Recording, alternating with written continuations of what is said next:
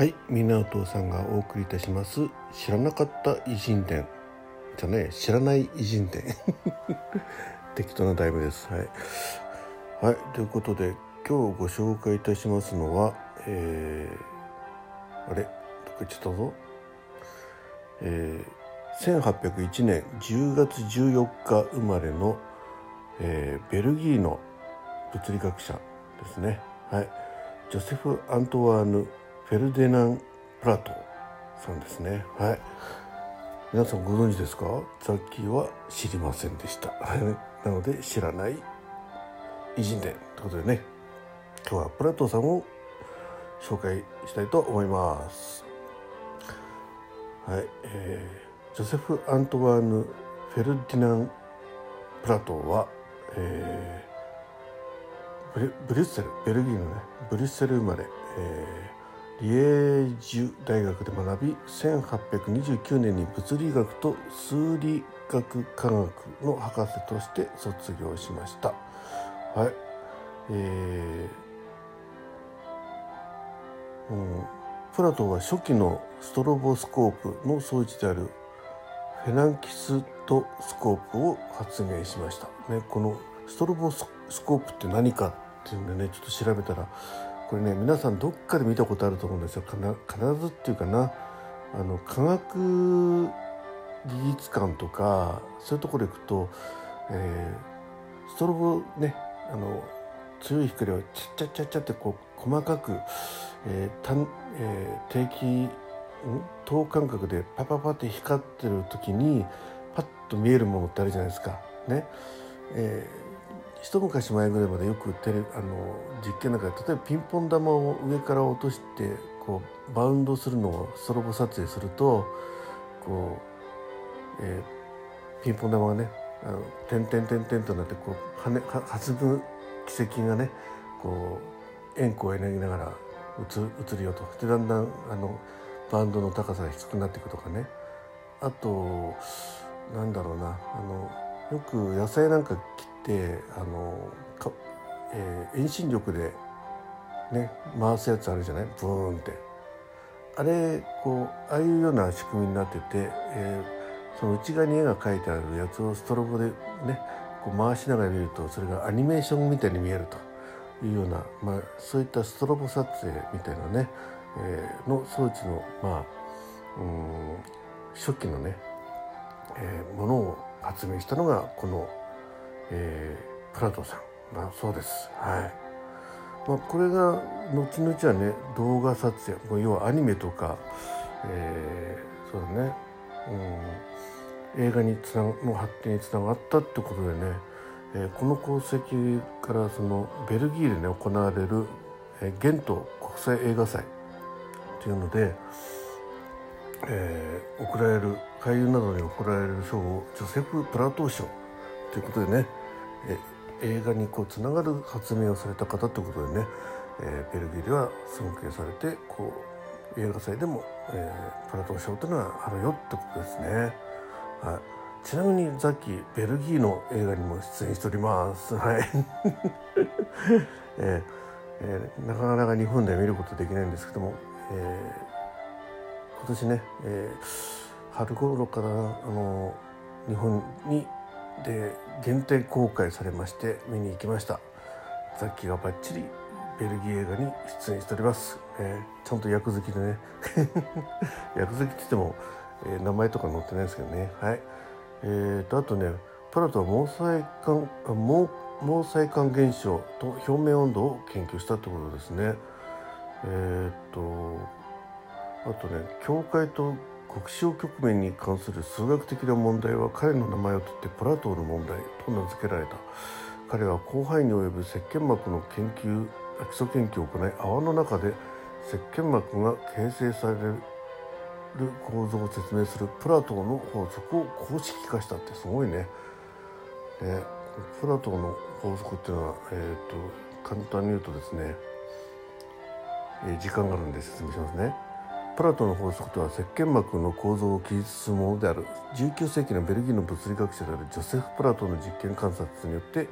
定式化あ公式じゃないね定式化され、多くの自然法則は泡に関するプラトの法則の上に成り立っている。えすごいね。自然界の自然法則なんだね。石鹸膜の形状と配置に関するプラトンの法則は以下のように説明される、うん、ちょっと言ってたから読むよ。1石鹸膜の表面は全体的に滑らかである。へえ同一の石鹸膜において石鹸膜の部分的な平均極率はどこも一定である。あそうなんだ。だからまん丸になるのかね。石鹸膜は常に3つ接触しておりプラトー境界と呼ばれる両線を形成しながら互いにコサインマイナス1をカッコマイナス2分の1カッコ閉じイコール120度の角度を形成しているえー、サインコサインがこれ出てくるとは思いませんでしたね、うん。えー、プラトー境界が4つ集まって形成する頂点の4面体角度はコサインマイナス1をカッコマイナス3分の1カッコ閉じは約イコール、えーと、波打ってイコールだね、えーえー、109.47度である、えーこれらのプラトの法則以外の構造は不安定であり泡はプラトの法則を満たすようにすぐに再配置する傾向にへえそうなんだ。2点か3点ああ、えー、写真が見ててね、えー、石鹸膜の様子ってねこの接する3つ接しておりとか4つっていうのは何かと思ったでしょ？あの泡は細かい泡ですよ、うん、がこう一つ一つのね泡として、えー、まずは泡えー、ね、集まるとその接点の角度の合計のとかそういう法則性があるよってことなんだね。えー、これらの法則は極小局面についても成り立つことが、えー、ジャン・テイラーによって科学的速,、えー、速度論を用いて証明されている。へえ面白いね。であとねこれはちょっとショッキングだったんだけどこれさっき同じことをやってたんですよ実は。ねえー、網膜残像に夢中になって、ね、もうパッと目を閉じた時に残像が残るじゃない、うん、目の目の裏っていうかね、うん。えー、夢中になってね太陽を25秒間直接凝視する実験を行った。その結果彼は後に説明した。ね。あのザッキーが、えー、小学校の時に、えー、油絵に興味を持ってそんでえー、絵の先生についたんですよ。うん、ねまあうまい下手関係なくねとりあえず、えー、絵を描きたいっていう衝動に駆られた時期があってでその時に通った時に先生にね何かあの自分で頭に浮かぶものを描きなさいっていう課題を与えられたのね。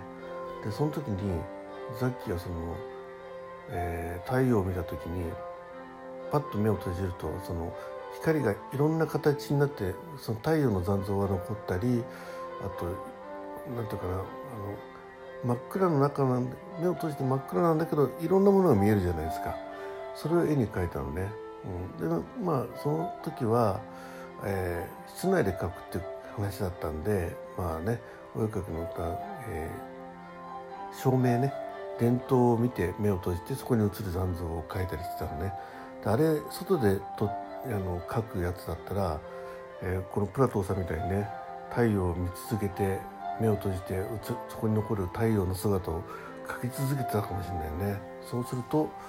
えー、今頃もう失明してたかもしれないけどね。うん。いなんかね、うん、なんかやっぱそういう何かこう興味を持ってそれに夢中になってね、えー、しまうっていうのはやっぱし、えー、特にちっちゃい頃はね同じようなこと考えてたなぁなんて思いますね。はい、ということで、えー、主な業績としてはシャボン玉の物理ね、えー、プラトの法則、えーね、あとプラトの問題とかね、えー、でもこれシャボン玉面白いね。こういう公式で答えが、ね、出るっていうのは知らなかったですね。はい、ということで最後までお聞きいただきましてありがとうございました。えー、今日はね10月10、えー、14日生まれのねジョセフ・プラトーさんね。はい。えー、こちらの、えー、ベルギーの物理学者紹介させていただきました、ね、今日も新しい発見ありましたね。皆さんいかがだったでしょうか？はい、えーね、その映画のねこの、えー、映画につながる発明もねこのプラトンさんがされてます。ストロボ撮影ね、はい、ストロボスコープ。はいじゃあ明日はどんな方に巡り会えるでしょうか？どんな偉人に巡り会えるでしょうか？皆さんとまた一緒に学んでいきたいと思います。はい今日も良い一日になりますように。どうもありがとうございました。ザッキーでした。